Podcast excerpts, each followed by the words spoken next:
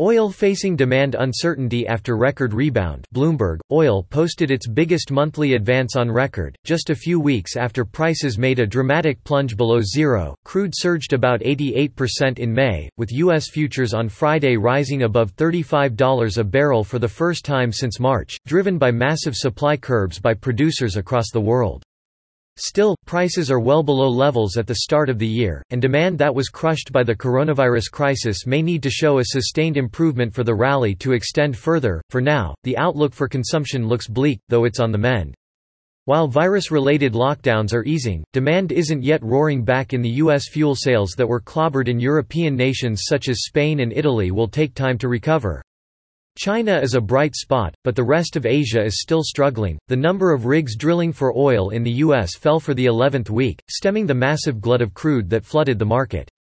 Yet there's a risk that oil's advance could tempt producers to turn on their taps again. At the end of the day, what is driving everything is fuel demand, said Tom O'Connor, Senior Director of Petroleum Markets at global consultancy ICF. There is going to be an underlying depression in demand that is going to be there for some time. U.S.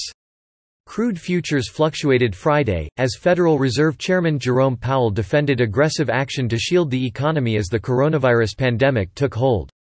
Prices surged at the close, with West Texas Intermediate oil settling 5.3% higher at $35.49 a barrel, after falling as much as 4% earlier in the day.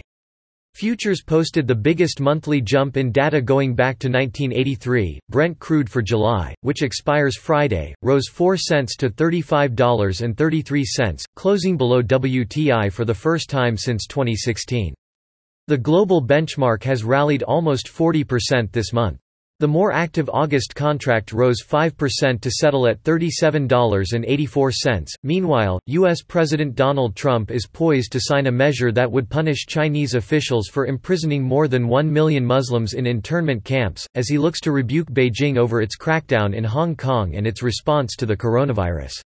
He has also discussed putting targeted sanctions and trade measures on China's financial sector. It's a bit of a potentially volatile environment right now, O'Connor said regarding tensions between the world's two largest economies.